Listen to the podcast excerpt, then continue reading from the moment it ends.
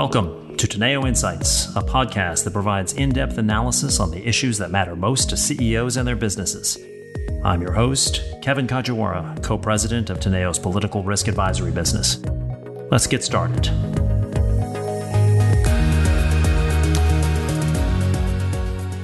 Steven Rattner is with me today. He, of course, is known to many of you as the economic analyst on Morning Joe on MSNBC uh, as well as for his columns in the New York Times, one of which just dropped a few minutes ago.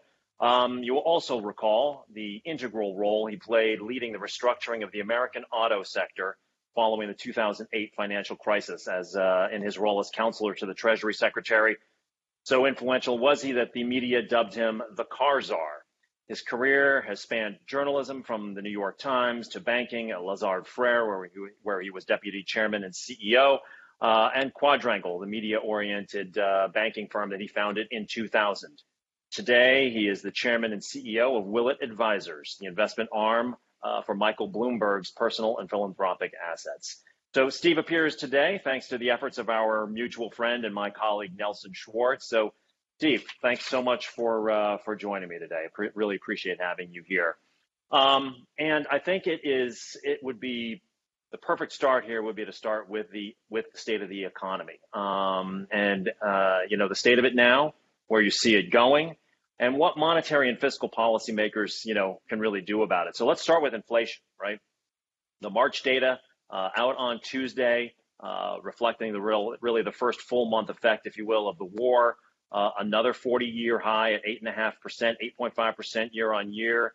You know, how do you read this dynamic and and and what the role of the Fed is at this moment, um, and and Chairman Powell himself. Uh, uh, sure, Kevin. There's a, a, lot to unpack there, and I will be happy sure. to do that. But first, let me let me just thank you uh, and Teneo and my friend Nelson Schwartz, who is a great addition to your firm, for inviting me here today. I'm very flattered Absolutely. to be included among your many distinguished speakers that you've had, and uh, hope I will live up to all the nice things you just said about me. I'll do my best. Uh, look, the economy, I think you could probably sum up with the old phrase, it was the best of times, it was the worst of times. Uh, there are many good things going on in the economy, and it is easy to lose sight of them. That the unemployment rate is down to 3.5%, that there are more jobs out there than people actually looking for them, so everyone can work.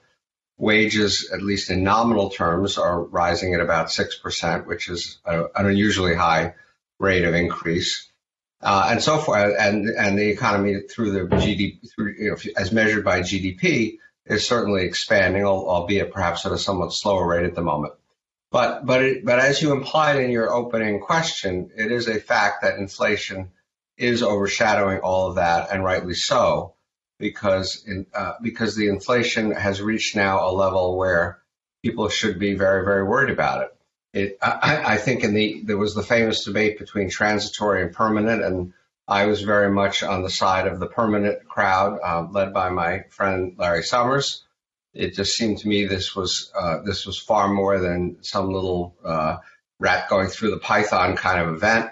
And and regrettably, I, I, I wish I had been wrong. Um, that has turned out to be the case. And when you look at the March numbers, you can see that the inflation is uh, quite widespread with double digit increases in everything from furniture to peanut butter, uh, as well as, of course, energy, the increase in gasoline alone being half of the increase in the March uh, CPI. Look, we, we let this get away from us, uh, and, and there was some bad luck. I, I will absolutely concede that, but there was also bad policy. We overstimulated the economy. The economy was like a guy who had drunk too many cups of coffee in the morning. It was just vibrating with all this money sloshing around. And that came in two ways. It came from some of the stimulus programs that were passed by Congress, some of them, uh, particularly uh, in the Trump, uh, in the early days of the pandemic, were appropriate and necessary. The, the last one, the American Jobs Plan, which was passed in the spring of 2021, $1.9 trillion, including a lot more stimulus checks and aid for states and cities and so on and so forth was excessive. It create it helped create uh, something on the order of today 2.3 2.3 trillion dollars of what I'll call excess savings in household bank accounts relative to what they would normally have, and so households went out and tried to spend it. And when they did, it collided uh, with just not just uh, un- not just particularly pandemic or Ukraine related bottlenecks, but just simply trying to suddenly again get the uh, the economy to produce more goods and services than it was used to producing, and that created bottlenecks and it created inflation. And so here we are. Uh, I, and I should have I, did I should have mentioned the Fed's role. The Fed also the Fed had a little bit, and we all did, of PTSD from 2008 in the sense that it's widely agreed that we under uh, reacted to the great financial crisis in terms of the policy responses then. And so there was a tendency, there was a saying in the White House in the spring of 2021 when the Biden administration arrived it's better to do too much than too little, uh, meaning better err on the side of too much rather than too little. And, and we did, uh, both at the stimulus level, the, the fiscal policy level, as well as Fed which of course kept interest rates at zero, bought several trillion dollars of securities, including some kinds of securities that they had never bought before in any other rescue operation. And it turned out to be too much. And now we have to dial it back. And that is principally going to be the responsibility of the Fed, but we can talk about the responsibility of the Congress and the White House as well. And it's going to be very painful. It's going, in my opinion, require interest rates to go up to substantially higher levels than the market is currently anticipating. It's probably going to result in a recession. There's no precedent in history for unwinding an inflation problem of this magnitude uh, without a recession because you, you, obviously have to reduce demand.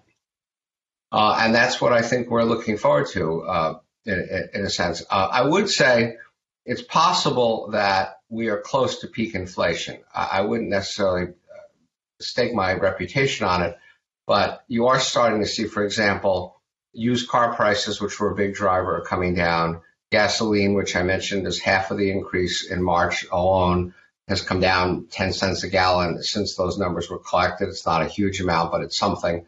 And so, at least for it to flat, you know, even if it doesn't, you know, as you know, the math is if gasoline stays at the $4.10 level that it's at now nationally, but doesn't go up, doesn't go down, then that's actually zero inflation, oddly enough, even though you're at a very high level. So it's possible the numbers could look a bit better, but the, but still to get back to two percent from eight and a half percent is going to take an enormous amount of effort by the Fed. So I apologize for going on so long, but I'll stop there and let you. No, no, follow. no. That's sure. That's perfect, and thank you for setting the stage like that. And I want to I want to unpack something that you just started talking about here a moment ago, which is with regards to the Fed you know, you, you talked about there was an, there's an element of bad luck here. There's an element of bad policy making. There's an element of bad of some PTSD from previous crises, um, and that you know that notion that we're always sort of fighting the last war rather than the uh, than the next one.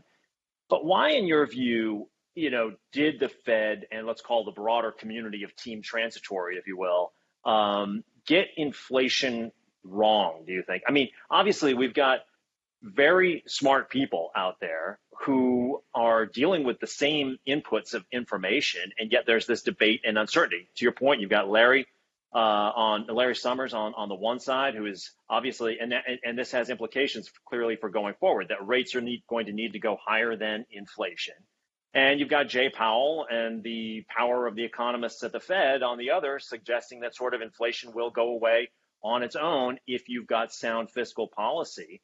But yet, on the it, it seemed that there was this sort of fundamental misread that you know the supply shock in the pandemic was absolutely real, but the demand shock was more akin, really, at the end of the day, to like a, a prolonged snow day. Once this, it wasn't that nobody wanted to eat at restaurants; that was it was that restaurants were closed because of the pandemic. When they reopened, demand came back, but then you put on top of that, you know, several trillion dollars worth of stimulus. So, why do you think they got it wrong? Yeah. Uh, that's, look, that is the $64,000 question. First, I would just point out in terms of the supply shock or whatever you want to call it, the demand shock, the supply shock was really created by the demand shock. If you look, for example, at the, the port of Los Angeles, which famously, you know, all the container ships sitting waiting to be unloaded, the port of Los Angeles is, is has been still processing something like 20% more volume than it's normally used to processing. So it's not like the existing amount of supply that was available became constrained. Yeah, there were some examples here and there, I'm sure. It's more that the demand just wasn't the supply just couldn't keep up with what was very unusual demand. Why did look? Why did they get it wrong? I think there was a piece of the PTSD, as I said. I think there was a piece of the Biden administration believing that both for economic and political reasons, it was better to do too much than too little. I don't think they. I think they just were uh, just didn't imagine and that they could that this would cause a level of embedded inflation to the extent that it has. And I think the Fed, quite honestly, was, and I love the Fed, and I think it is one of our sort of last great institutions that still functions in a very data driven, apolitical manner. But I think in this case, I think there were some politics here in the sense that Jay Powell was up for reappointment. Um, the Fed certainly did not want to become the whipping boy if something, if the recovery had not unfolded uh, and if they had done too little. And so I just think there was a lot of institutional uh, momentum on the side of doing more. And remember also to be, again, to be fair to everybody here, for the last really 10 years since the financial crisis, the, the, the biggest economic policy issue was how to create more inflation, not how to create less inflation. Uh, we, we, you know, the Fed had set this target of 2%, couldn't get inflation to 2%, changed the goalpost a bit by saying that they would try to overshoot the 2% and average 2%, all to try to convince the market that and, and change expectations to get to 2% because deflation can be as big of a problem as inflation. And so I, I think they're just p- different pieces of the puzzle that just all led to this mistake. And obviously, it's it's a little bit uh, analogous and similar to the mistake that was made in the late 60s when we felt that we could have guns and butter, and we ended up uh, triggering the and, and and just as is happening now, to a degree we had bad luck in the early 70s with the oil embargo, and this time we're having bad luck with Ukraine, which has exacerbated the problem. Obviously, if we hadn't created the problem in the first place, Ukraine might have created a smaller problem, but we already, you know, again, to use a, a, pretty prosaic analogy, you know, we had the fire going and Ukraine just threw another log on it. If we hadn't had the fire going quite so strongly, the impact of Ukraine would have been a bit less. Hey, as an aside, do you think that the phenomenon that we're seeing unfolding in front of us now is it is going to put the final nail in the coffin to the uh, to the proponents of modern monetary theory? I hope so. MMT. I, hope, I truly hope so. It is one of the craziest ideas, uh, you know, since like the hula hoop to come along. You know, and it's interesting you say that because we have not heard much about it in the last couple of months, and perhaps uh, perhaps we won't for for uh, the rest of my life wow. anyway. Yeah, yeah exactly. Theory. So you alluded to this a little bit, but maybe um, you know, since we're talking about policy going forward, there there are conundrums that are that are you know, or complications that are presented by the situation, you know. And if we disaggregate on inflation here a little bit, I mean, clearly food and energy prices rising, rising fast. Um, but core, as defined by X food and energy, um, decelerated slightly, right? I mean, it was uh, 0.3%, which is the slowest rise since since September. So, are you seeing, you know, any indication that some of the, you know, um, and notwithstanding the latest uh, issues out of China and the uh, and the COVID related lockdowns um, at, at, at, export points, but you know that some of the supply chain dislocations are starting to work their way out um, in the uh, in the global system, um, and then obviously on the other hand, wage inflation um, has been has been soaring, but with inflation, we're actually talking about a real wage and de- uh, uh, real wage decrease, right? So it, it seems like a, a, major policy mess to try to unravel um, here with the clock ticking towards you know a midterm election and obviously a presidential election not that much further down the road. Sure. So we can come to the policy. Let's start with what's going on out there, at least what I think is going on out there. So I, I think you are correct that I think that um, with a couple of big asterisks, which I'll get to very quickly, I think the the the, pri- the previously existing supply chain issues have started to sort themselves out. Uh, I think the, the rush of demand has decreased a bit. Uh, the bottlenecks have been addressed a bit. And I think that in terms of just the movement of goods uh, through the supply chain has generally gotten a bit uh, a, a, bit easier. But there are two big asterisks. One of them is China, which, as you know, is having its COVID problems and is uh, and is still choosing to respond to them by enforcing the zero or trying to enforce. It's not really working anymore. A zero COVID tolerance policy. But what they are doing is locking down huge sections of the population, particularly starting in Shanghai and Shenzhen, which is their big manufacturing area. And while I don't, I have not seen yet that have a major impact on supplies, on, on supply chains. I think it's entirely possible that it will, and nobody really has any idea, including it appears the Chinese leadership, as to where they're going in terms of having to address the COVID problem that they have. But that could well have an impact on us in terms of supply uh, supplies. And the second one, of course, is Ukraine and Russia. And I know you mentioned this in your opening remarks, so I'll let, uh, I won't get too deeply, and I'll let you come back with questions or uh, anything you want to talk about about that. But but there's but but the Russia Ukraine situation is going to create is already creating a whole other set of supply issues, more in the raw materials area, which is what comes out of those countries rather than the finished goods that typically come out of China. But that's already having a major impact on uh, on prices uh, as well. Look, in terms of the policy response, there is unfortunately no free lunch here. There is no particularly easy way out of this. We are going to take, and I, again, don't want to start everyone's uh, day and beginning almost of a holiday weekend with bad news, but we are going to have to take the pain of this, and we can talk about what that might consist of. But the point I would just make for the moment is that I think history has told us. Uh, well, let me say, actually, sorry, remind me one other thing. So wages are rising, and as you say, they're rising by less than uh, inflation, but they're still rising by six percent at the moment. And those are costs that businesses are going to try to pass on. And if they succeed, it will create more inflation.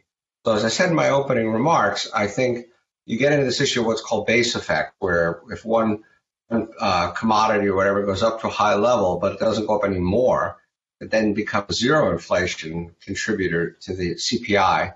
And so there will be some of that. Uh, but the, the point is that you still have these other cost pressures building. The CPI does not, uh, it measures housing in a very funny way, which I'll spare everybody. But the consequence of that is there's probably more inflation from house prices to come, even though mortgage rates have gone up so much, house prices may not go up that much more, but that's still working its way through the system. Anyway, look, the point is that once inflationary expectations become embedded and once people expect inflation, it gets harder and harder to get it out of uh, out of the economy. And so my strong view is that the Fed needs to move quickly and aggressively. And as I said earlier, there's also a role for fiscal policy here to start to uh, reduce the deficit, which we allowed obviously to get to very high levels for good reason, but now it's time to bring it back and try to uh, take the pain. I think if we take the pain earlier, there'll be less pain than if we wait and take it later.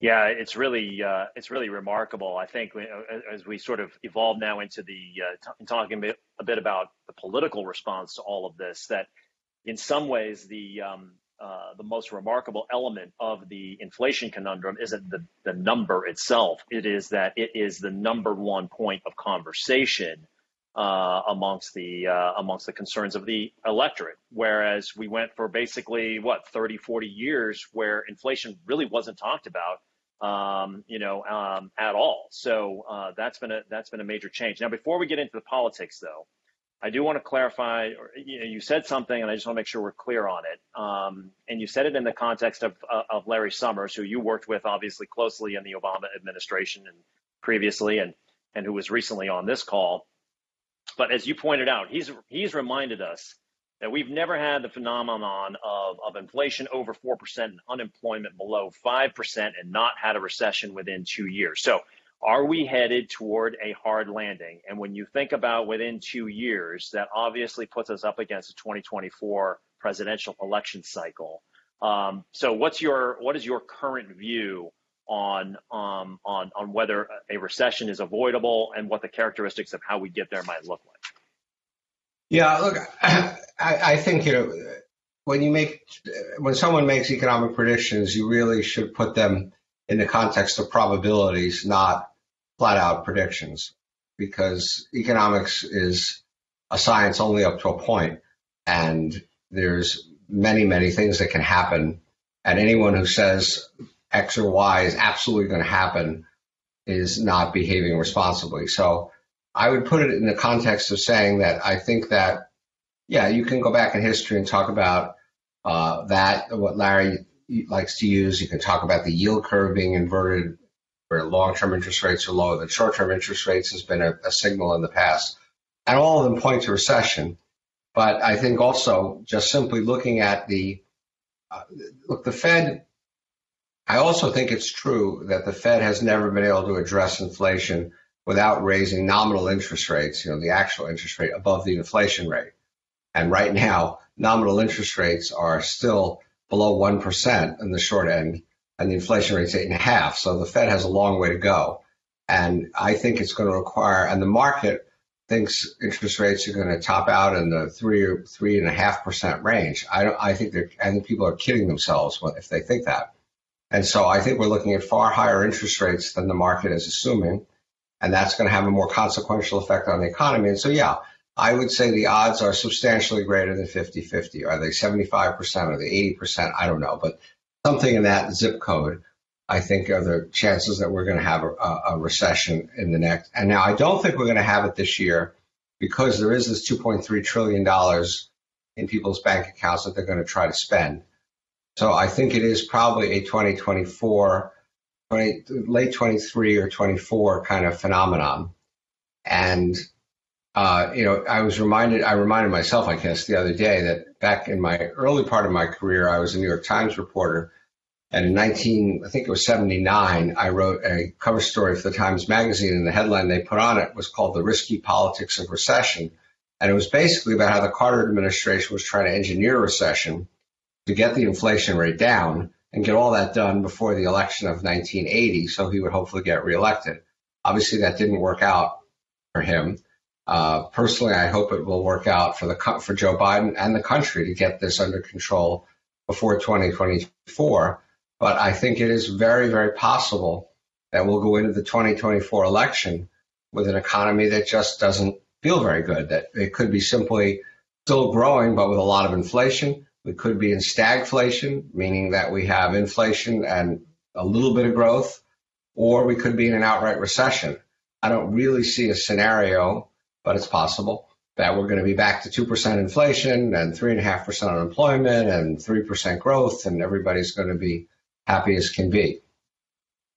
Okay, so let's let's dive into the politics here a little bit, but I do have one final Fed question, and that is, do you do you think that part of the problem, either in where we are now, or is it concerning as we contemplate Fed policy going forward, that there's been some mission creep on the part of the Fed beyond, you know, um, uh, beyond targeting inflation and full employment, that there has been you know, this sort of move toward let's let's just be honest, the Fed taking on some of the responsibilities that ought to be resting with fiscal authorities and other political figures regarding the inequities in our economy and so on and so forth. And has that has that um, muddied their role a little bit?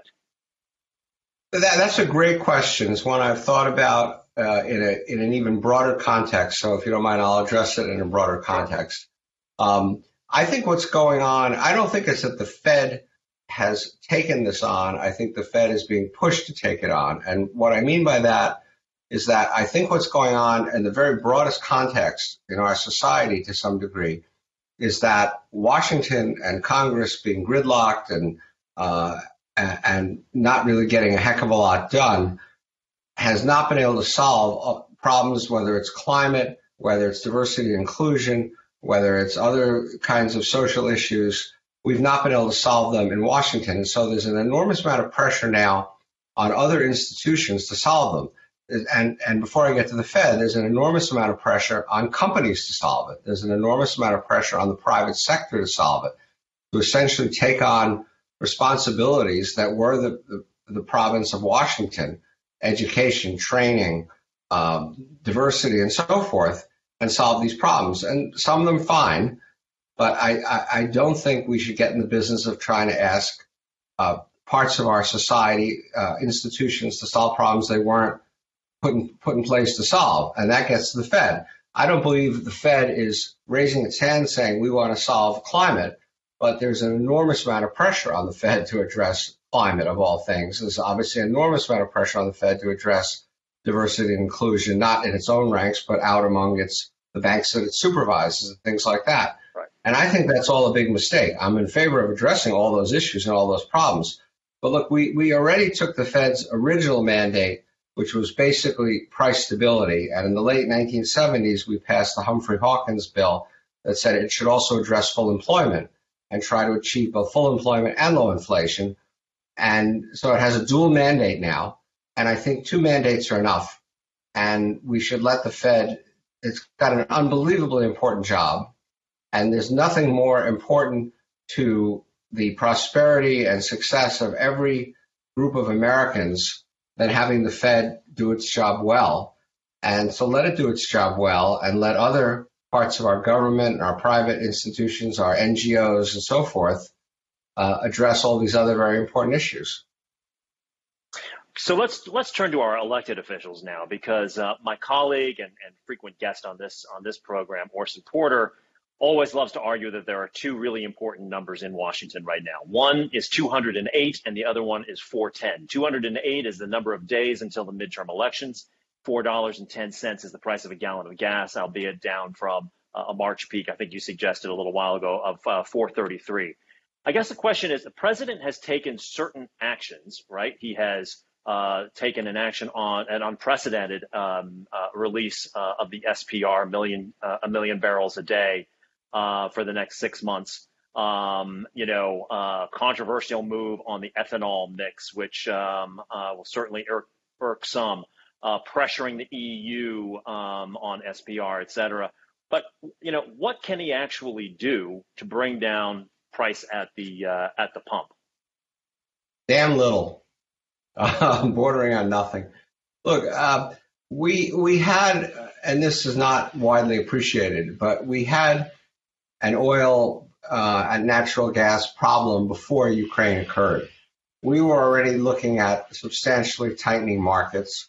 We have been under exploring and drilling for oil and gas for the last several years, and that's really been not a not a, a not a government decision, but a private sector phenomenon because uh, since the 2016 real drop in oil prices and then the pandemic, there's been enormous pressure from investors on the, the oil and gas companies uh, to distribute their cash flow, get their debt down, and not spend so much money going out drilling. And so drilling had reached a very low level even uh, you know, before all this happened. And you were starting to see the price of oil and gas go up before Ukraine.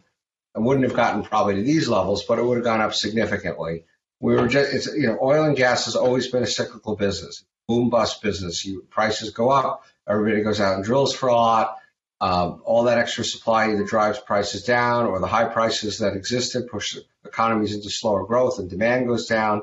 But it's always been like that. And unfortunately, uh, and you know, unfortunately for the administration, a, a period of tight supply was already occurring even before Ukraine occurred. And then you throw Ukraine on top of it, uh, Russia being the third largest oil producing country in the world, and a substantial exporter as well as of natural gas, mostly to Europe, as we all have learned. And you have this enormous upward pressure on prices. These are volatile markets. It does not take much of a movement in the supply demand balance for prices to move dramatically, as we've seen. And so there is, I would, I would think there's something close to panic in the White House about the political impact of all that uh, in the coming election. And so they're doing what I would do if I were there, which is rushing around trying to find everything they can think of to at least symbolically show the country they care. And I think that's important politically. I think I think it will help them for the country to believe, for voters to believe that they're out there trying and are really doing everything they can do to get the price of gasoline down. But that said, I don't think you're going to see a lot of impact. We're going to release a million barrels a day from our strategic petroleum reserve. Oil is a worldwide commodity. We uh, it, it, travels all over the world. The world consumes about a, close to 100 million barrels a day. So adding 1 million barrels a day to the world supply you know, may make some difference on the margin. It's not going to bring gas back to three dollars, that's for sure. Uh, same with ethanol, and go through the whole checklist of things that they've been talking about. But so the, the bottom line is no. I, I don't think I think gasoline, as I said, may not continue to go up, but you know, on present course and speed, you got to believe gasoline is going to be above four dollars on election day, and that is uh, and, and that is a number that will make voters very very unhappy. Yeah, and uh, in a sense, the uh, the administration has also created a floor on the price, no, uh, by suggesting that they would refill SPR at, at a price of eighty dollars a barrel, which is about where we were pre uh, pre pandemic, and and given the supply demand um, uh, um, profile that you were talking about, even before the Russian uh, the Russia Ukraine war, but when you when you when you pull back a little bit and look at the economy more more broadly with these you know, with these economic imperatives that the administration has, with the ticking clock of the uh, of the election, when you add all that up, though, do you see? I mean, are they actually making serious policy here? I mean, I just want. I mean, you talked about part of the reason we are where we are is because of excess stimulus um, in, in in response to the pandemic, but other policies that are in place from you know the Buy American policies, which obviously has a uh, a higher price implication um, small business programs, which also has a higher price implication. Student loan holidays, which is just you know heating up an economy that needs to be cooled even uh, even further.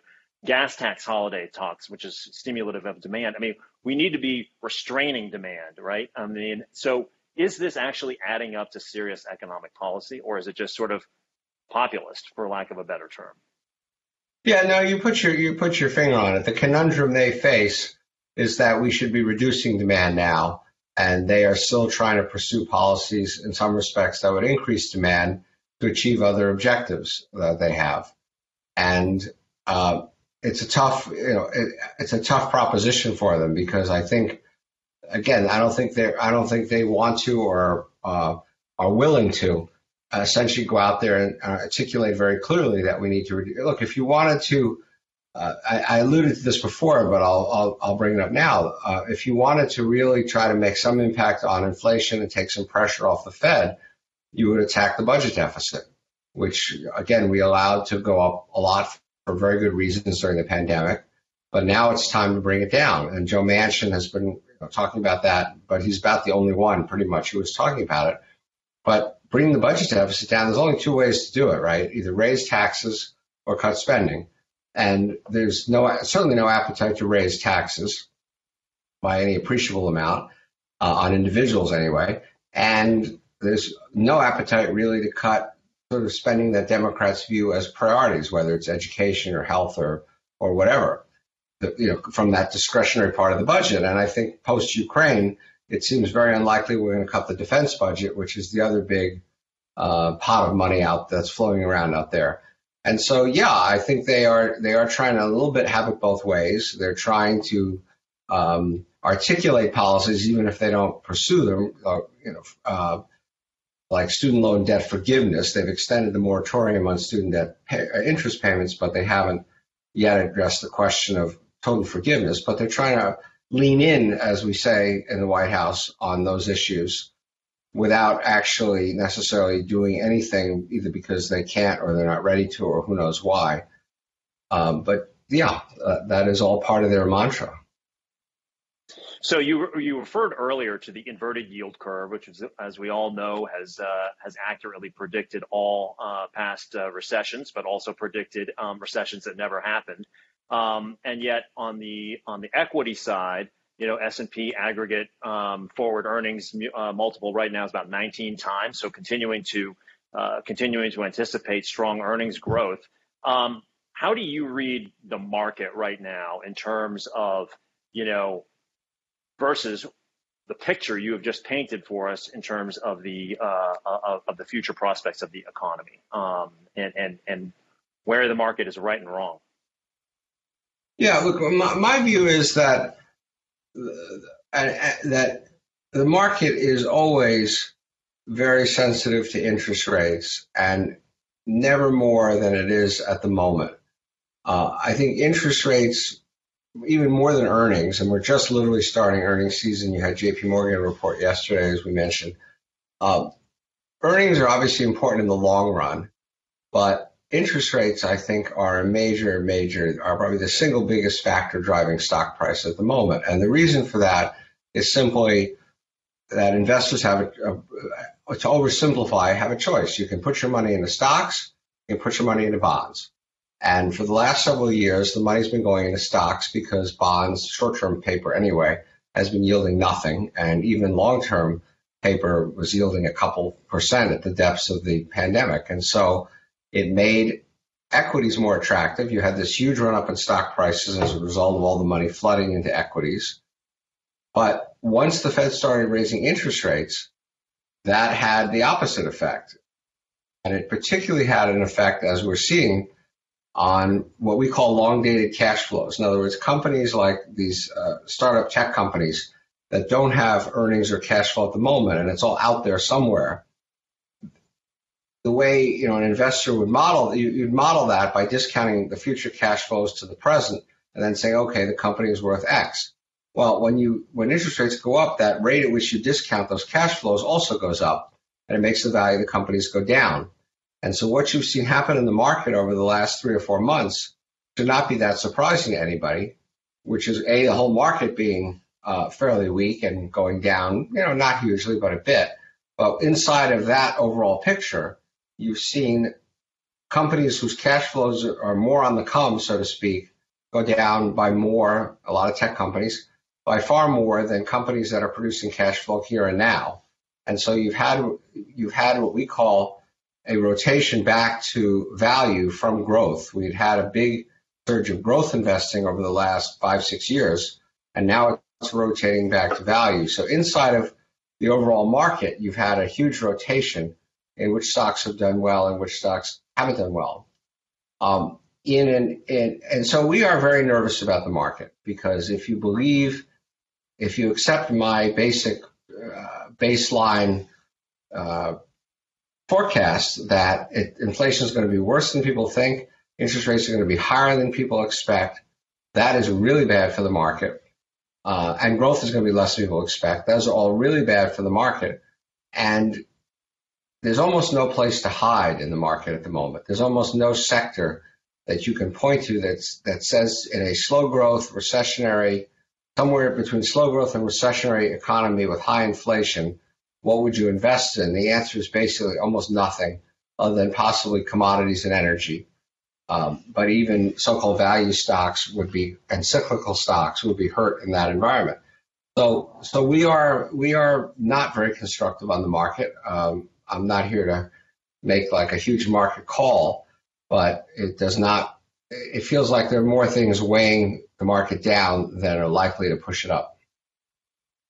So let, us look longer term, though, because as I mentioned uh, in in my introduction of you, you um, you run Willet, uh, which is obviously the Bloomberg um, family uh, family wealth, which you know you're a custodian, obviously, then of a very significant, but frankly generational wealth at this point, and and the perpetuation of a foundation and a philanthropic organization. So it kind of forces you to have this longer term view and think about sort of thematically where things are going and the tectonic shifts in the uh, in the global economy and the like. So, in that context, what are the big themes that you're you're focusing on now um, uh, going forward, notwithstanding the nearer term dislocations that you're concerned about? Yeah, sure. So, look, first of all, uh, we we remain long term positive, constructive investors. If you believe, uh, you know over the long fullness of history, stock markets have gone up roughly 75% of the time, 70% of the years, three quarters of the years, the market goes up. If you, and I see no reason why that should change in the long term looking ahead. If you believe that the U.S., we can start with the U.S., is going to have a functioning economy, is going to produce a reasonable two, three percent level of real GDP growth over a long period, over cycles, then stocks are going to go up because it is also true, notwithstanding what I said about interest rates being a driver at the moment, that in the long run, companies have to produce profits, and then if they do, the stocks will reflect them. And that's what I, I used to tell my corporate clients, and that's what I believe. And so we we remain long-term investors in that. We think as you look around the world that the U.S. I'll put, I'm going to put a little asterisk on China and come back to it in one just one second. But we do believe that the U.S. Uh, is the best house in what may be a bad neighborhood. That when you look around the rest of the world, very hard to get excited about Europe. Uh, about Europe, it's um, it's got real structural problems. It's now got the Ukraine problems and energy problems on top of that. Uh, you know, not not that exciting for investors. Um, the emerging markets can be fine. Uh, you got to be, you know, you are playing with matches and fire when you start with the emerging markets because they're so volatile. But and so we do not do that much investing uh, other than in India and China in the emerging markets. It's also hard to to really feel like you know what you're doing when they're far away and and you don't uh, and you don't spend time there. Um, uh, the big question is China, and we have been very very positive on China until the last year or so. Uh, we are uh, quite nervous. I am quite nervous about what Xi is doing. I don't know anymore for sure that he's committed to a market economy. Um, and if he's not, then that's obviously really bad for investors.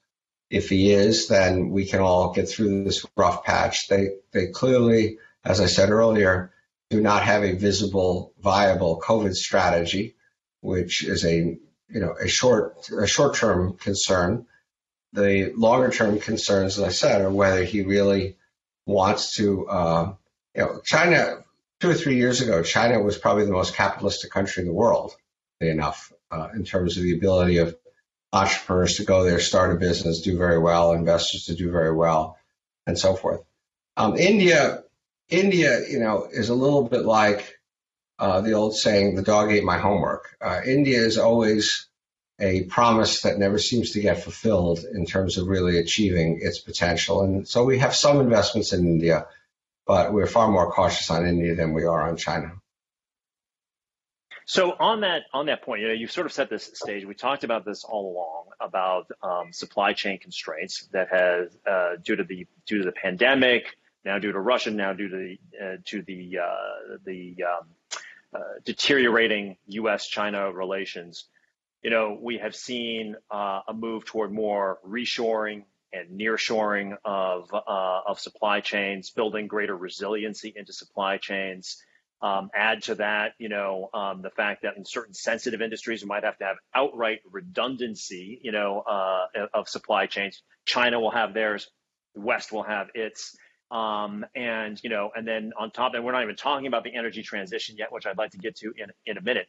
But in this environment where there's going to be, you know, rising rates, less abundant capital, um, all of these things are incredibly expensive long-term um, investments that are that are that are confronting us now. Um, how do you view that phenomenon?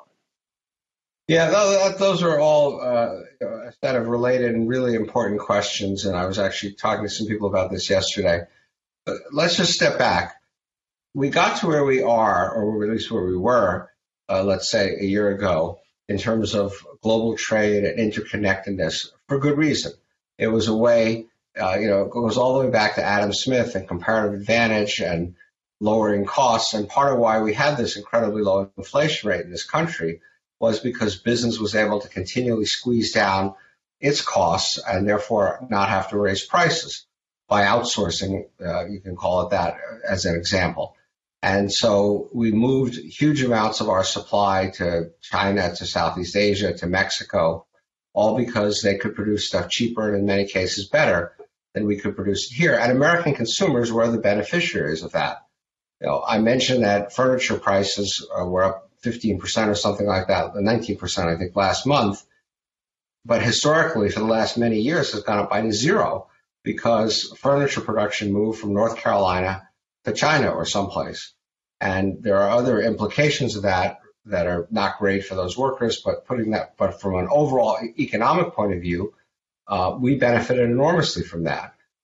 Now, the question is, how much of that is going to get unwound. And I'm not sure how much is really going to get unwound at the end because it's not something that Washington decides. As you said, there may be some critical industries where Washington gets involved, semiconductors, you know, encouraging uh, like Intel to put that plant in Columbus, Ohio, and so forth. But for the most part, this is these are all individual decisions by thousands of companies as to how to operate. And there's no doubt that post COVID, post now post Ukraine, CEOs are sitting down saying, let me let me understand my source of supply. Am I getting it all from China? I should diversify it. I should do some here, some there. And they're all thinking about it. But at the end of the day, they have to compete with other companies. And how many of them are really going to voluntarily accept higher cost supplies simply because they're worried about the next outbreak of COVID or the next war in Ukraine versus going back to continually trying to squeeze down their cost of uh, of goods that they that they then uh, manufacture from or resell. And so I don't know how much uh, reshoring there's really going to happen when the, when all is said and done. But I also do know, and it was implicit in your question, uh, that to the extent there is reshoring, it's going to it's going to add to the inflationary pressures that we feel because it's going to raise costs and businesses are going to try to pass them along. Um, and and in terms of what would I like to see, I think I think on balance we have to accept that there are global risks. There always are risks, but the the benefit of trade to, to the average American in terms of the cost of what he or she buys is really still very very high. And so I do hope that we will not completely retreat from the rest of the world because I think there are enormous uh, economic but also strategic and, and international relation benefits from being a part of the world. You know, one of the things that's kind of gotten lost uh, in the uh, in the war and in the pandemic and, and and whatnot is that one of the one of the biggest phenomenon to rise during in, in recent years um, in in markets has been the rise of ESG, ESG related investing, and ESG benchmarking and, and and the like. And I'm wondering how you think that is going to evolve given the sort of market environment and economic environment, um, corporate environment, and competitive environment that you think we might be moving into. Does ESG, in the way that has been been set up, you know, survive as that as, as that phenomenon? And are we also seeing an extra letter now being added to it, D for democracy in a way? I mean, were you surprised at all to the degree to which companies actually sort of self-sanctioned they weren't mandated by law to leave Russia necessarily, but a lot of them just did it anyway. Um, and um, you know that, and does that then have implications for doing you know business in other non-democracies, right? Whether it be Russia, Saudi Arabia, you know, increasingly places like Turkey and others. Yeah, those are all good questions. Look, I, I, again, I want to be care. I want to go back to what I said before. I think we need to be careful about how much we ask companies to solve problems that are really the responsibility of government to mostly solve. And I think we want to be really careful about putting mandates on companies to solve those problems. That said, uh, I believe in free markets and a capitalist free market system. And if either the shareholders of companies or the customers of companies want those companies to behave in a certain way, they have the right to pressure to try to influence the companies to do that. Shareholders have the right to vote for resolutions or directors or whatever that uh, support the kinds of goals they want if they include ESG kinds of things. And customers have a right to say, I'm not going to buy from a company that sources its products, you know, from the Uyghurs in China or from uh, from from uh, you know, kids working in cobalt mines in the Democratic Republic of, of the Congo. And I, and so customers absolutely have the right to do that. And so what you see happening, and I, I do welcome this, is a lot of public pressure on these companies to behave in a certain way. And I think that that's part of a free market system that people have that right. I don't think it should be the heavy hand of government, but I think it should be their their shareholders, their customers, their employees have a right to say that too. And so I think it is it's fine that companies have voluntarily chosen not to business in Ukraine. Uh, I, I, I see no sign that the government went to them and said, well, if you don't pull out of Ukraine, we're going to, uh, you know, we're going to make sure you don't get the next permit you want from us or this or that. There's no, there's no heavy hand of government here. This is, this is the market and society moving, and I think that's all. I think that's all fine, and I think you will continue to see that happen. And as I said, I welcome it as long as it's not the heavy hand of government.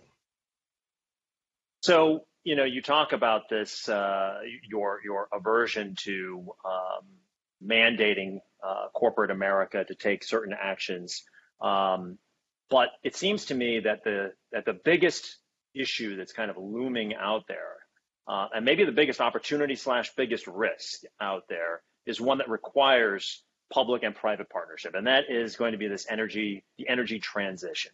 Um, you've alluded to the lack of investment uh, and whatnot in um, uh, in oil and gas drilling uh, in in recent years. Um, you know, part of that, no doubt, is also due to the fact that we don't know over the lifespan of most of these types of uh, investments where we are going to be in terms of our energy mix, especially with the intention that we get more and more to renewables and so on.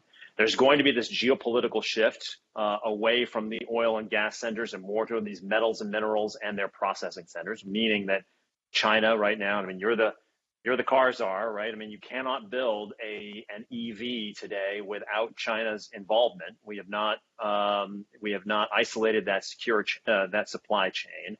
Um, how are you viewing energy transition writ large as an opportunity? Um, and and are we are we moving in the right direction, or are things just moving at so many? Because there is no umbrella.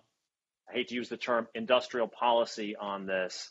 That um, that we're we're just we're we're not really going to get where we need to get. Yeah, uh, again, all good questions. So Look, one of the interesting and in a way positive, if you want to look for uh, for uh, for small, you know, good signs amidst a lot of bad signs out of the Ukraine uh, situation. One of the good things is that I think it's made people, I hope, if they've paid attention, realize what can happen when you do energy transition badly, which is how Europe has been doing energy transition. Germany had 17 nuclear plants. They've shut down 14 of them. They've got three more to go that they're going to shut down. This was all post Fukushima. Uh, and instead they're burning coal, which is completely insane. They have the, the Europeans were very reluctant to license LNG facilities, and so it's very hard for them to get gas from elsewhere besides China. Netherlands shut down their biggest gas field because of seismic issues that some people think anyway could have been addressed. The UK gets a huge amount of its power from wind uh, and renewables, which is great, except when the wind doesn't blow, they have a problem because they don't have enough baseload power. And so these are all little laboratories or little case studies of what happens when you don't do policy when you don't do policy well. And and so we have to be really careful about the energy transition. I am absolutely 110% a believer that we need to make an energy transition. Uh, most of the, if not all, of the uh, CEOs that I know in the oil and gas business believe we have to make an energy transition. It's simply a question of how do you do it. And so the, so from our standpoint, there's much that we could do from a policy level that would be far more uh, constructive toward an energy transition than anything we're doing now. First and foremost, of course, would be putting a tax on carbon. Um, we, you alluded to this earlier, and I didn't, uh, I, I forgot to pick up on it. But the idea of suspending gas taxes to deal with the high gas prices is insane. Um, we need high gas prices to force an energy transition. We need the revenue from gas taxes to maintain our transportation infrastructure in the meantime. And why would you why would you take these taxes off at this at this particular moment? I understand the pressure on consumers, but I think there would have been other better ways to address that by simply giving people a broader tax rebate or something if you really felt you needed to do something for either political or economic reasons. But to but to suspend gas taxes is like the worst idea uh, of all of them. And we also have to recognize that we are going to need fossil fuels as a transition. And so, therefore, uh, trying to stop drilling or trying to put the fossil fuel companies out of business or, or at least put them in a box is a mistake. Um, the other mistake we're making is not uh, being willing to accept nuclear as part of the solution. We are still not doing anything to try to improve the licensing uh, of nuclear plants, and the licensing requirements are so difficult that it drives the cost to a point where they're just not economic, and we haven't built one in a very, very long time, and we should be doing that. So if I could wave a magic wand and be and, and be able to impose policy, I think there's a hundred ways we could do the energy transition better than the way we're doing it at the moment. And I'm conscious of time, so I want to ask you one last question, and that um, is with regards to, you know, well, Russia is the latest, uh, but obviously this has been um, the case with um, uh, with Iran. It's been the case with North Korea, um, and I'm wondering about your view on the use of you know, economic tools as our weapon of choice to coerce changes of behavior, um, and what you think the impact is going to be on the dollar's status going forward. I, I am in the camp that believes that the dollar is actually dollar dollar status is a lot stickier than some people fear. But I know it's a it's a subject of debate. So just where do you come down on on what the use of sanctions um, and the weaponization of the dollar uh, long-term implications are. Sure. Okay, I'm in favor of the use of sanctions. Uh, I think we have tools in our toolbox to try to uh, keep order in the world and punish bad actors, and I, and certainly using economic sanctions a lot better than sending 100,000 Marines into some country to try to um, to try to get them to see the see the light and move in whatever direction we feel is appropriate. Uh, and you mentioned this earlier, and I also meant to pick up on this. I think what you have to recognize, uh, particularly in the case of Russia and Ukraine, is that our our ability to use sanctions is limited by the fact that we actually need all the stuff those countries export. We need the oil, and I say we, I mean the world. We need the oil and gas. We need the wheat. We need the corn. We need the palladium. Uh, we need the platinum. Uh, we need all the stuff they do uh, in some cases, like palladium, they produce 40% of the world's supply. In other cases, like oil and gas, it might be 10%. But even 10% of the supply of an important commodity can have massive impact on the price that consumers are having to pay all around the rest of the world. And so, if you look at what we did to Russia, we've imposed all these financial sanctions. We've actually literally not sanctioned any of their exports. Uh, I don't believe one of their exports have we directly sanctioned, except I guess we're not buying their oil, but we didn't buy any oil from them practically anyway. The U.S. didn't, and the Europeans are going to maybe get there, but they haven't gotten there yet because they need the oil and gas. And so that's the that's the difficulty with sanctions in this particular case. In the case of Iran, a lot easier. There wasn't much besides oil they exported that mattered. But in the case of Russia and Ukraine, our ability is somewhat limited. So anyway, I'm in favor of using them. In terms of the dollar, I, I completely agree with you. I don't think I don't think you're going to find people can talk about moving away from the dollar, but where are they going to move to? Um, Russia had diversified its foreign exchange holdings very substantially, but when we shut them out of the world payment system, we still, in effect, froze that $630 billion of foreign uh, currencies that they hold that they couldn't use anyway.